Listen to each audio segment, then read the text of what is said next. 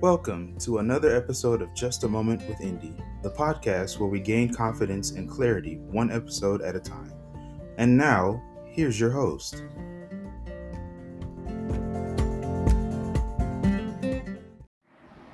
Hi, you guys, this is Indy, and I want to welcome you back for another episode. Thank you for joining me. So, we've been in the garden for a while.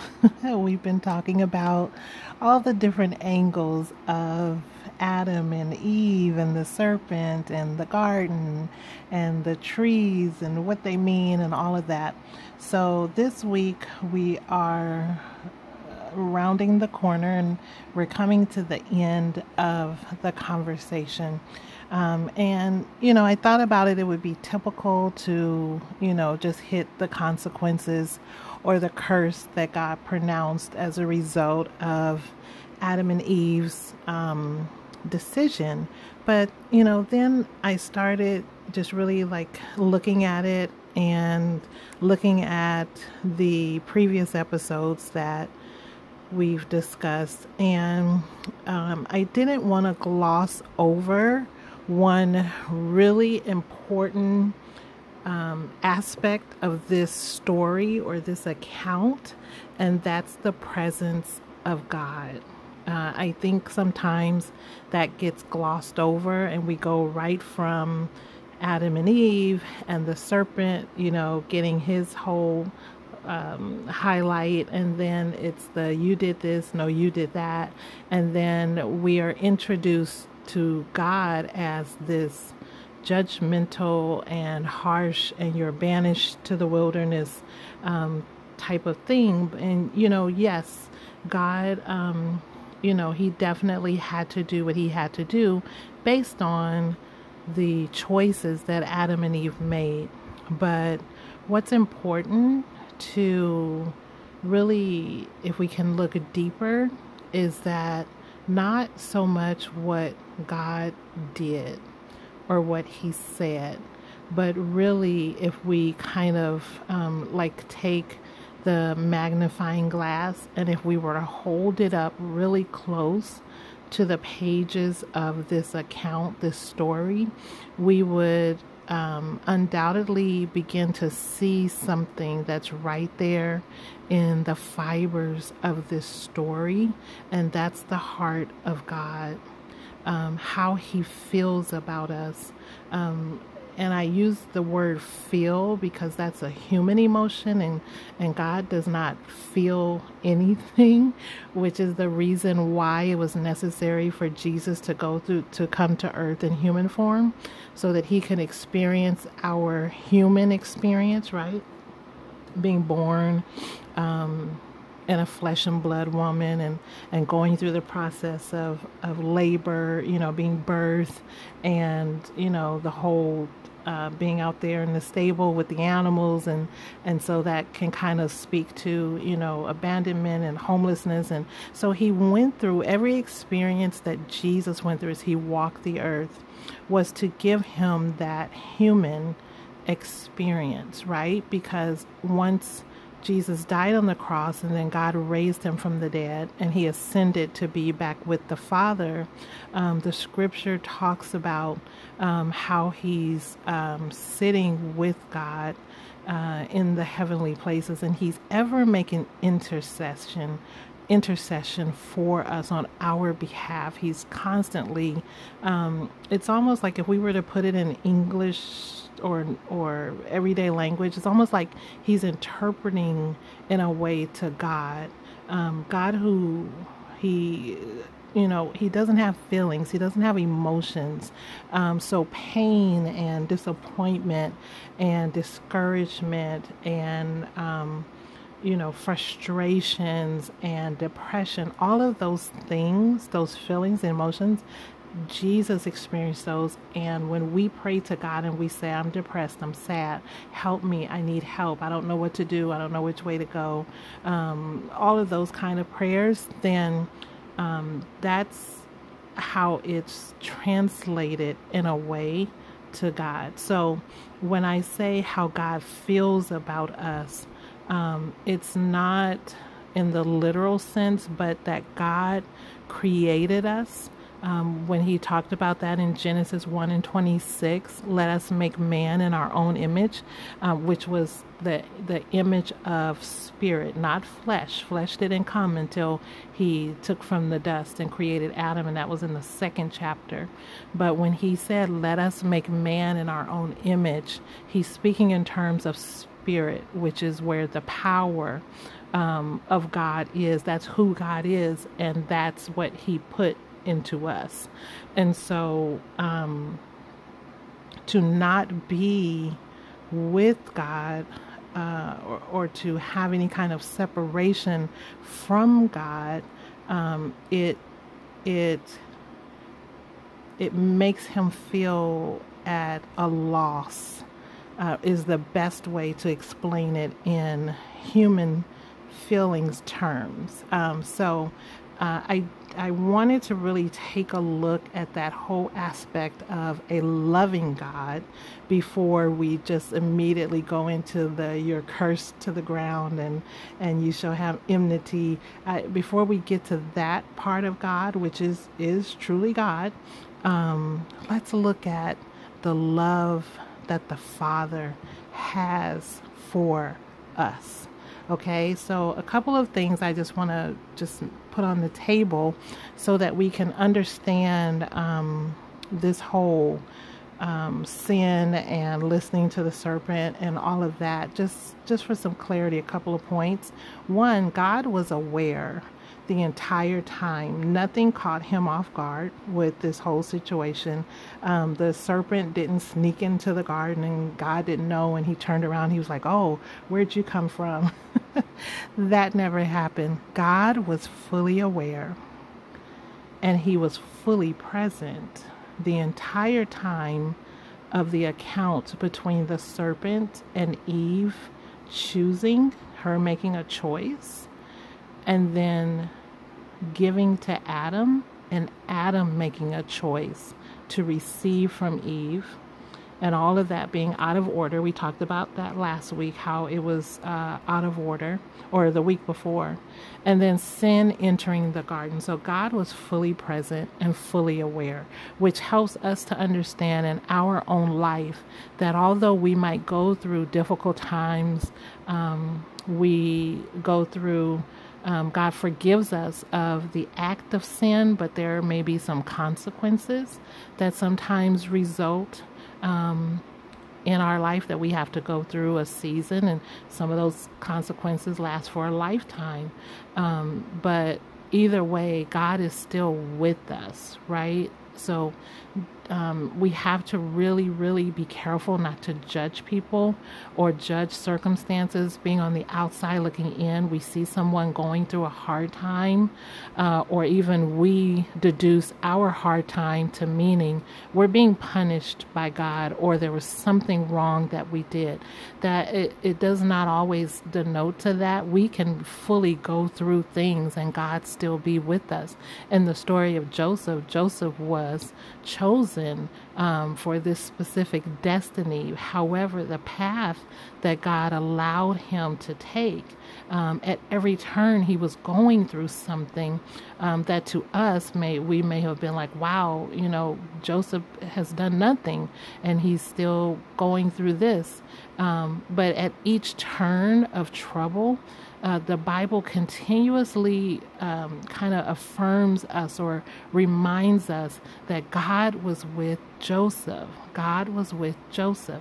And that's how it is with you and I. If we go through something, it doesn't mean God has left us.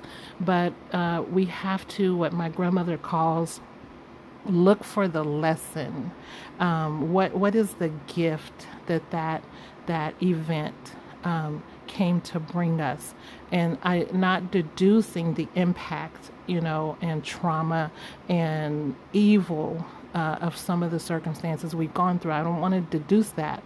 But what I'm saying is that I know that the scripture tells us that God causes all things to work together for the good of them who loves the Lord and are called according to his purpose. So even when the enemy tries to bring or circumstances come in and it feels like evil, it feels like God has left us, we're encouraged in the faith to try to, definitely go and talk to God and cling to him during those hard times to get his perspective and his strategy of how to get out.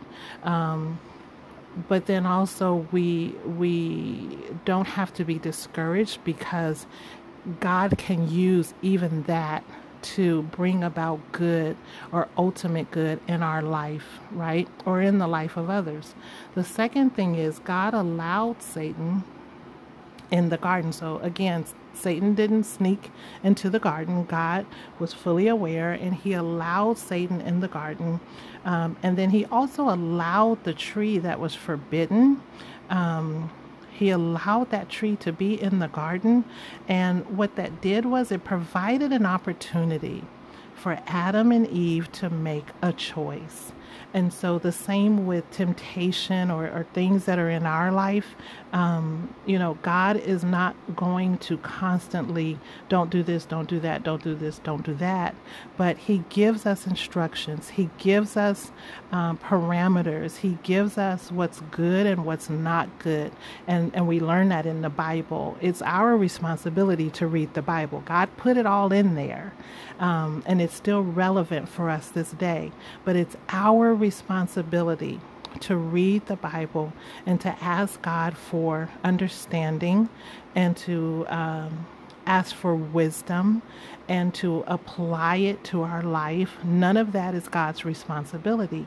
That's ours. So if we choose not to, we choose to rebel against God and decide that, my money or my status or my intellect, who I'm with or what I'm doing or the fact that, all of these people are heralding my name, if we choose to go that way and put our trust and confidence in that, then when the storm comes, right, and that foundation begins to shift, we can't then point our finger and blame God for the evil that has come, because God gives us choice.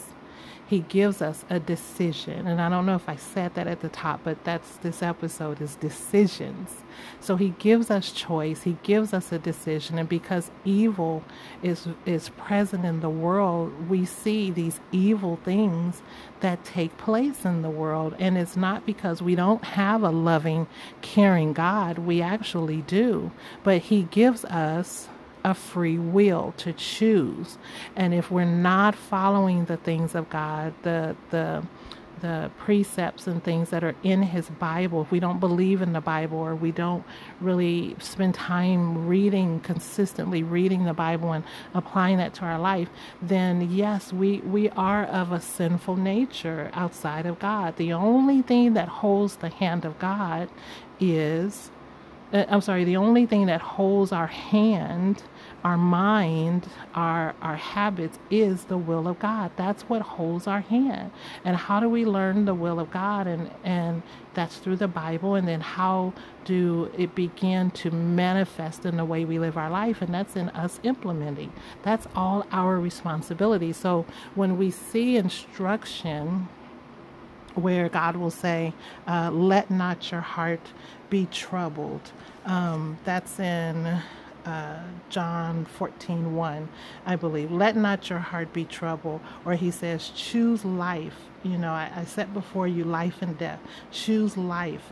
Or don't eat from the tree in Genesis. Or,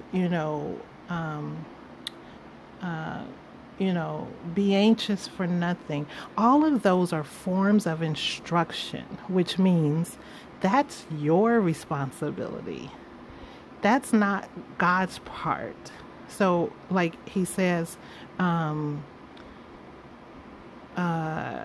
let's say Philippians 4, he says, to be anxious for nothing, but in everything with prayer and supplication, let your requests be made known, right? And then it goes on to say, the peace of God that surpasses understanding, it will guard your heart and your mind. So as you make the choice to not to be anxious about anything, but to pray about everything, that's your part of the instructions. God's not going to make you do that. He's not going to override it, right? But then it says, as you do that, as you follow your part, you make the choice or the decision to do your part of the instructions, then you can be confident that I will give you the peace that surpasses all understanding, and it's going to guard your heart and your mind. And that word guard kind of wants to indicate that maybe the anxiety may still be there, or the thing that is causing you to be anxious may still linger, but my peace is sufficient to get you through that thing. And it's going to guard not only your mind, but your heart, not your physical heart, but that heart place, your inner man, where you kind of get signals of which way to think, believe, feel, all of that, right? So that's why part of, what we're doing here on this platform is to learn how to understand the promises that are in God's word, and how to really read it intentional and not skip over those words because we're so used to quoting that scripture, but to really look at it and get into those fibers of God's word so that we can understand fully, so that we can follow fully, so that we can stay in the rest and the care of God.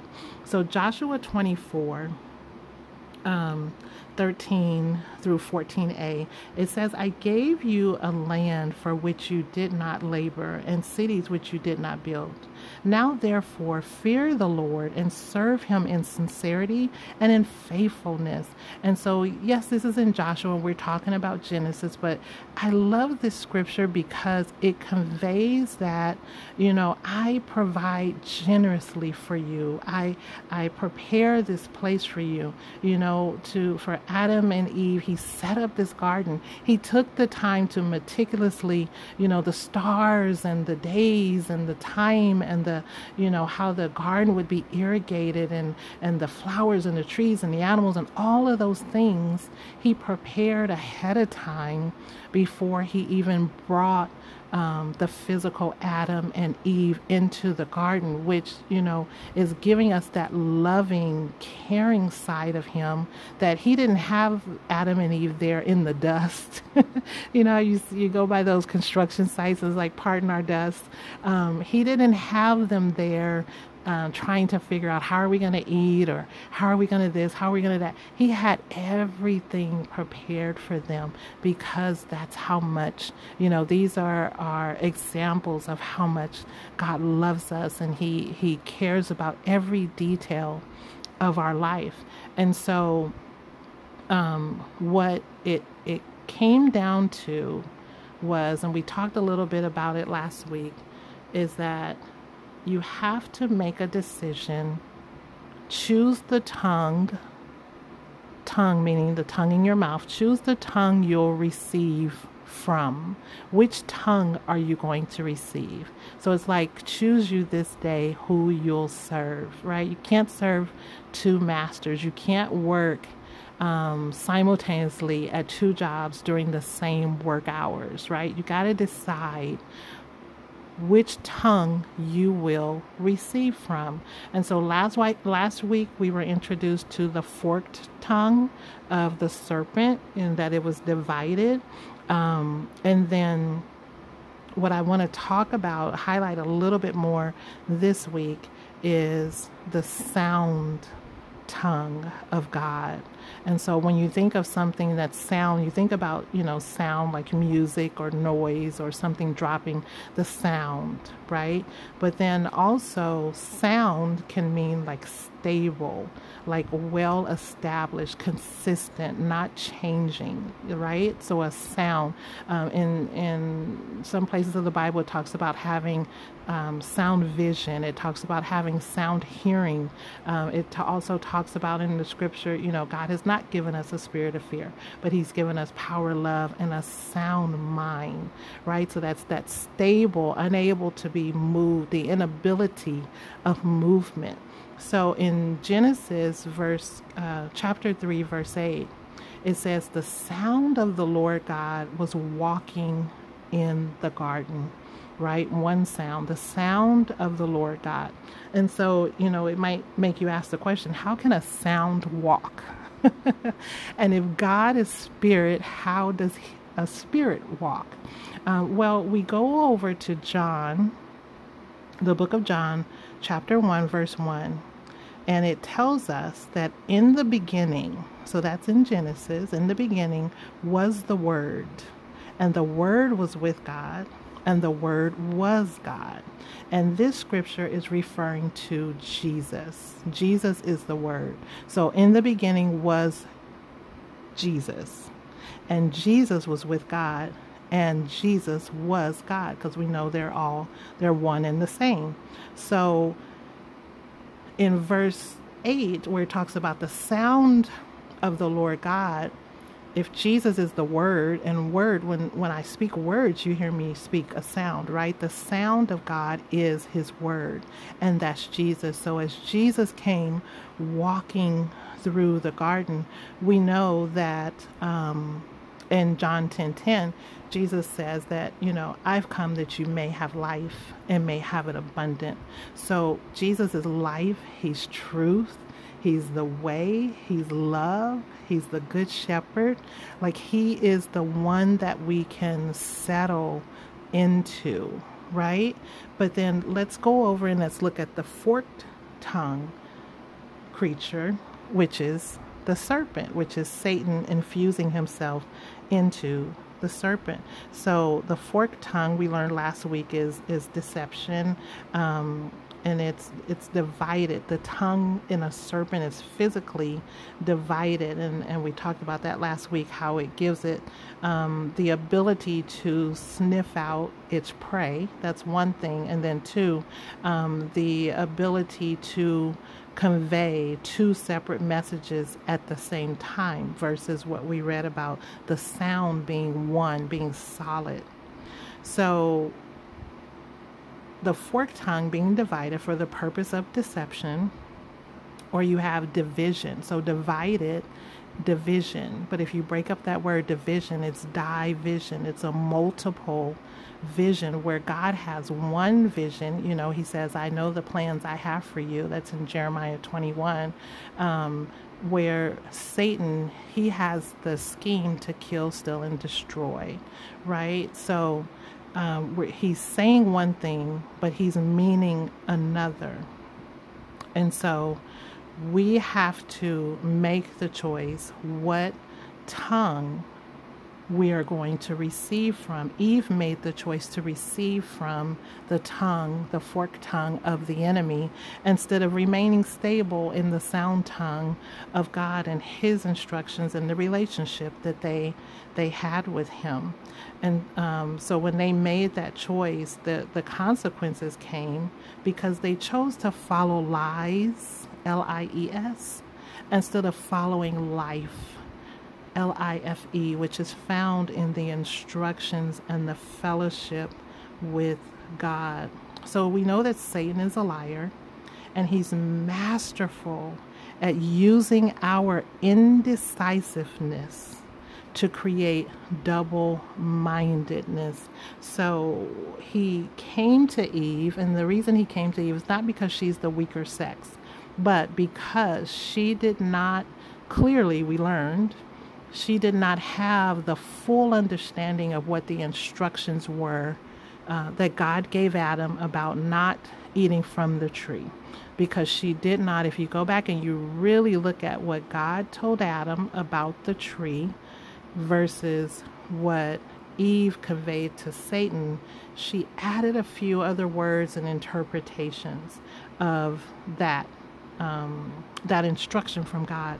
And so it denotes her being indecisive, like it not fully solid in her choice and her understanding. And so that's how the enemy is able to come in and weave his lies and be crafty in deceiving us, because he can get in there and play that word trick. And if he can get us to engage with him long enough, then he knows he's got us. So in everyday terms, when the enemy comes and, you know, you made a bad decision, or something didn't go right with your business meeting, or, you know, the washing machine broke down, or, you know, there was some issue with the car, or you found out, you know, someone got into your bank account, any number of things. You made a mistake and it triggered, you know, old memories of someone, you know, constantly telling you you're dumb, or you're not worth this or worth that or whatever. So that's where it's the indecisiveness. That's where that speaks to. And so the enemy is able to come in and weave his lies. You know, well, if you made this mistake, how are you worthy of grace from God? You keep asking God, you keep making the same mistake, and you keep going back to God. You think God is going to keep, you know, wanting to hear you? Like, shouldn't you know this by now? Aren't you old enough? You know, really, you haven't learned your lesson by now. You keep going back to that same person. You know, you keep ending up at this place where you got to borrow money. It's just whatever he knows will work for you is the way he comes. He never comes as Satan. He's always, you know, Ephesians talks about we don't wrestle with flesh and blood, but we wrestle with the principalities and unseen places. The enemy chooses to remain unseen, because if he came to you as the enemy, he knows that we wouldn't entertain him. We would recognize, oh, that's Satan. I'm not going to talk to him, engage with him, because he's trouble. But if he's able to come unseen and twist and contort himself into a form that would not alarm you to engage with him, then that's what he's going to do. He sits and he watches and he calculates and he schemes. So Eve choosing to engage with the serpent indicated that he didn't alarm her. There was nothing about him coming, approaching her, talking to her that indicated she was alarmed, she was afraid, she was guarded. She actually just like she was just like giving out all the information, right? And that's the same way he comes to us. He comes to us as a family member, a co-worker, a boss, right? As, you know, someone, a neighbor that gets on our nerves. He even comes as yourself. And you ask, how can that be? Well, he gets in your head and he puts thoughts, but he makes it sound like it's your thoughts. And so then you begin to say things like, I don't feel good. I don't, you know, I don't feel, this is just not a good day for me. I'm not, you know, I'm just not myself today. Or this is driving me crazy. Or I feel so anxious. You know, I don't know why I'm so sad. I'm feeling like I'm depressed. When we proclaim those things, Satan knows the power of our voice, because our sound is the sound tongue of God, right? He breathed into Adam in the second chapter of Genesis when he created life. When God breathed into Adam, Adam came alive. So when we talk, when we release the sound, when we say things, we proclaim things, we declare things, right? Even when we think things, scientifically, when we think certain thoughts, the brain, right, is convinced, and I keep confusing the brain with the mind. It is convinced that it actually happened. So to have a thought, a negative thought or a positive thought, your brain is convinced that actually happened. It actually occurred. It's the equivalent. It's no different from it actually happening versus you thinking about it happening. So also when we speak, because we have the sound of God, when we speak into the atmosphere, we have power. And so the enemy does not have to, he knows he can't touch us when we belong to God, when we're in Christ. And so what he does is he touches things to get us to speak, to release the sound of God. But we have to be able to spend time in the presence of God to be able to differentiate between what is the sound of God and what is the forked tongue of the enemy, the deceiver, who is trying to camouflage or imitate even our own thoughts or voices or emotions, right? So it speaks of double-mindedness. So it's that dual, right? That division, that double mind. And double mind, that's James 1:8. And so it's the opposing views at different times. It's doubting. So it's not doubting in the terms of like testing the truth. Like someone comes to you and they're telling you something, or they're trying to sell you or market you something, and you're like, oh, something doesn't, and then you start asking questions. So that's doubting for the purpose of like testing its truth, right? Like, believe or trust, but verify. So it's not that, but doubting in the sense where we're talking about double-mindedness is to hold on to what conflicts with truth. So you have a base definition of what is true, right? And then you're introduced to information that conflicts that truth, okay? And so you don't release one and hold the other. You hold both. So you hold on to what was your original belief to be true, but you also equally hold on and equally give power to the information that conflicts what you believe to be true. So, and it that kind of also lends to a cognitive dissonance, right? So it's the doubting, it's the serving of two masters that we mentioned earlier. It's the wavering in conflict with self through your thoughts, your actions, and your behavior. And it's being led by flesh. It's kind of like you're being led in circles, right? And you never really go anywhere. You're repeating these cycles. It's like the dog chasing his tail. For as long as the enemy can keep you deceived, he can come in through your indecisiveness, through your not really having a secure knowledge of who you are, or what salvation really means for your life, or how God really feels about you, what the truth of the Bible is. That, if you have any of those gaps, right, then he can come in and he can keep you repeating cycles, because again, he can't touch you when you're in Christ, but he can touch the circumstances that will get you to react. And so you're led in circles, and if you're being led in circles, you will never go straight.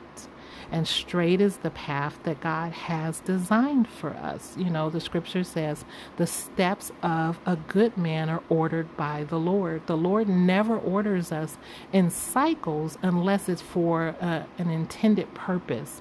But just in general, as far as directive, the indication of an enemy presence is that cycle, that repeated, toxic, harmful cycle that's not bringing a greater good to your life or to anyone else's, right? But then on the other side, again, we had John 10:10. I come that you may have life and you may have it abundantly. Again, that may have life points to you have a choice to have life. I've done this thing, just like he gives us, the instructions, guidance in the Bible. It's up to us to pick it up. May have life. I've given my son so that you can have life. My son died on the cross and I raised him from the dead with all power. And when you receive salvation, you have the option, the choice. You make the decision to choose salvation. So you may have life and you may have it abundantly, depending on what you choose. So it's always a choice with God, right? Always a choice. Our confidence is in meditating day and night on the word. So again, that's the sound tongue of God, the sound of God walking through the garden, meditating on it day and night, which Psalms 1, 2 through 3 says it plants us firmly. So that's stability. That's not the twisting and the turning of the experience of the forked tongue. And so we're being spirit-led, which yields fruit, growth, prosperity, and it speaks of a defined direction. You're not going in the circles. You're going in a defined direction, which again, you know, Jeremiah 29, I know the plans I have for you of great success and an expected end. Those words, success is movement, it's progress, right?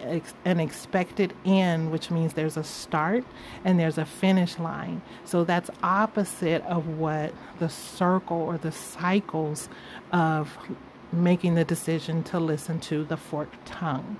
So how do we know that double-mindedness is from Satan?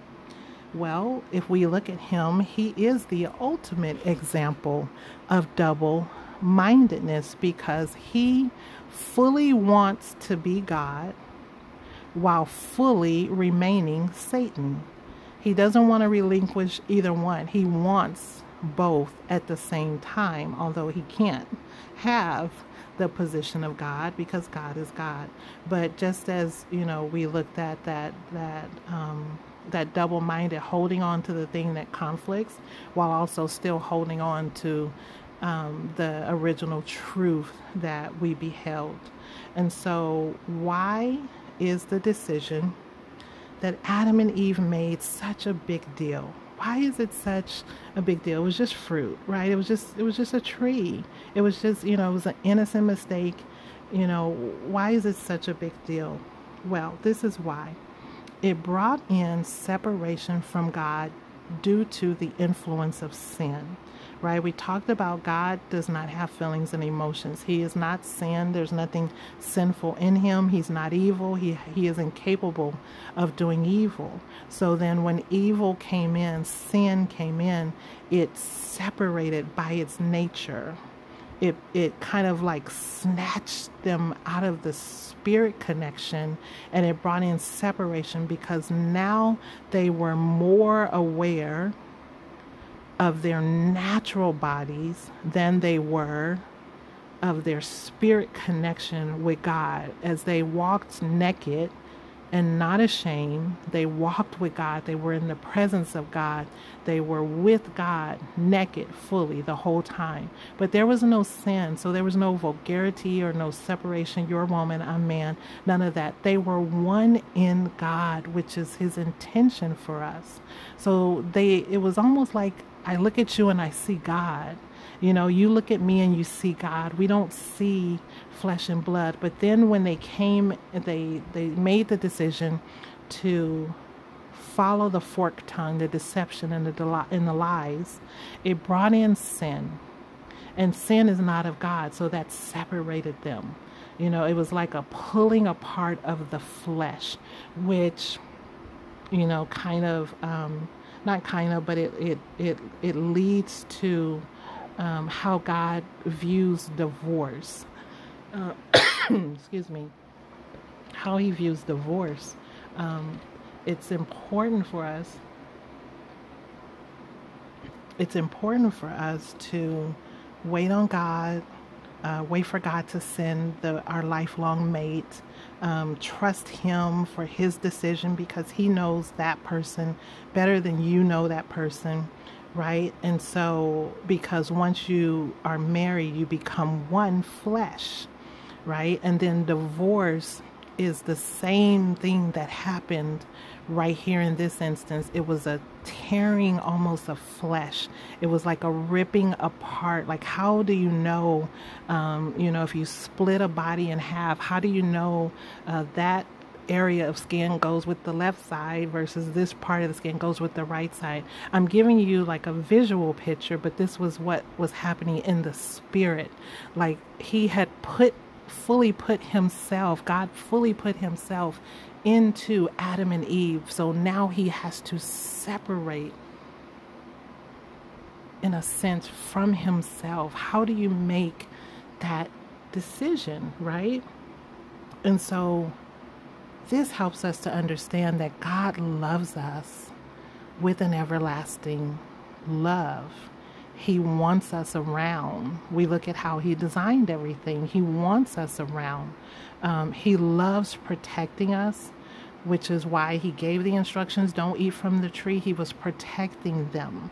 He loves providing for us. We talked about how he created the whole environment and how it would run, and they wouldn't need jobs. They wouldn't need to worry about watering or anything. Like he provides richly. Nothing between us. So Genesis 3:7, it says they knew they were naked. Naked is the ultimate form of vulnerability. Like we're exposed, we're one with God. And then them knowing now, like becoming aware that they were naked, and they fastened. So that word they fastened leaves and made their own covering. Well, God is designed to be our covering. And so again, this was like, what's happening? So it's almost like what we're looking at is the breakup scene in the movie. And it's like this relationship that was just amazing and wonderful, and then you're like, oh no, they made the choice to go out and have coffee, and then it led to that with someone else when they should have came home to their husband or wife. It's kind of like that. And so, we're seeing now the thing that God wants and delights in doing for us. Adam and Eve started doing it for themselves. They were no longer dependent on God. They no longer trusted God. And how do we know that? Because in verse 8, Genesis 3:8, it says they heard the voice of the Lord. And that's the Lord is who they had relationship with. So they heard the voice of the Lord, but now they hid. They kept to themselves, hidden from the presence of the Lord. So who they used to have relationship with, they were now hiding from. Shame, right? Condemnation, guilt. I did this thing, or I keep doing this thing, and I've gone to God so many times. Surely he's not going to keep forgiving me every time I keep going for this same thing. So let me get myself together, and then I'll go to God. Let me get better, right? Let me fashion my own leaves, right? And create my own covering and hide out for a little bit, and then I'll go to God. That's not what he wants us to do. And that's because he tells us in verse 9, God called to Adam and he said, where are you? And he's not asking him, like, where are you in the garden? Are you over there by the water? Are you with the animals? That's not what he's asking. He's asking, what happened that you made this decision? Who told you that I won't forgive you if you ask me the first time or the 1,000th time? Who made you believe that? That's not even my sound. That's not how I sound. You've walked with me. You know my sound. You've rested and trusted, and you took pleasure in my sound. Why is it different now? Why are you not with me? Why do I feel this loss? That's what God was having. That's where he was at. And so we kind of, the rest of it, and he goes into the curse and all of that stuff. But even in God sending Adam and Eve out of the garden, they couldn't stay in the garden because sin was now in them, and sin can't be a part of kingdom, right? But that's where God's redemption plan comes. We're going to talk about that in a few seconds, and then wrap it up. But even in him sending Adam and Eve out of the garden, he's still displaying his love because he provides for them in the wilderness. So he doesn't just kick them out and just done with you. He doesn't do that. And not only does he provide for them in the wilderness, right? The same way he provided for them in the garden. It just looks a little different because now they have this situationship, you know, they have these consequences. But it also, as he's pronouncing the curse, it's like prophetically speaking that I already have a redemption plan of Jesus, because he talks about the heel bruising the head.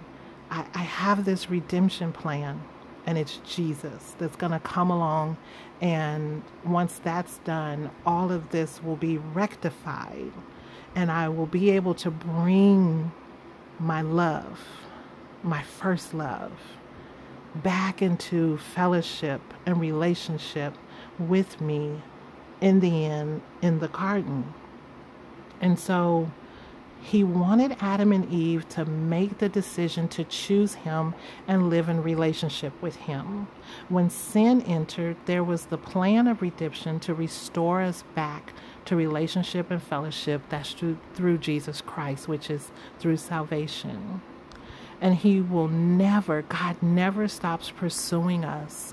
You guys, he never stops. Even until the last days, he's still pursuing us because he loves us that much.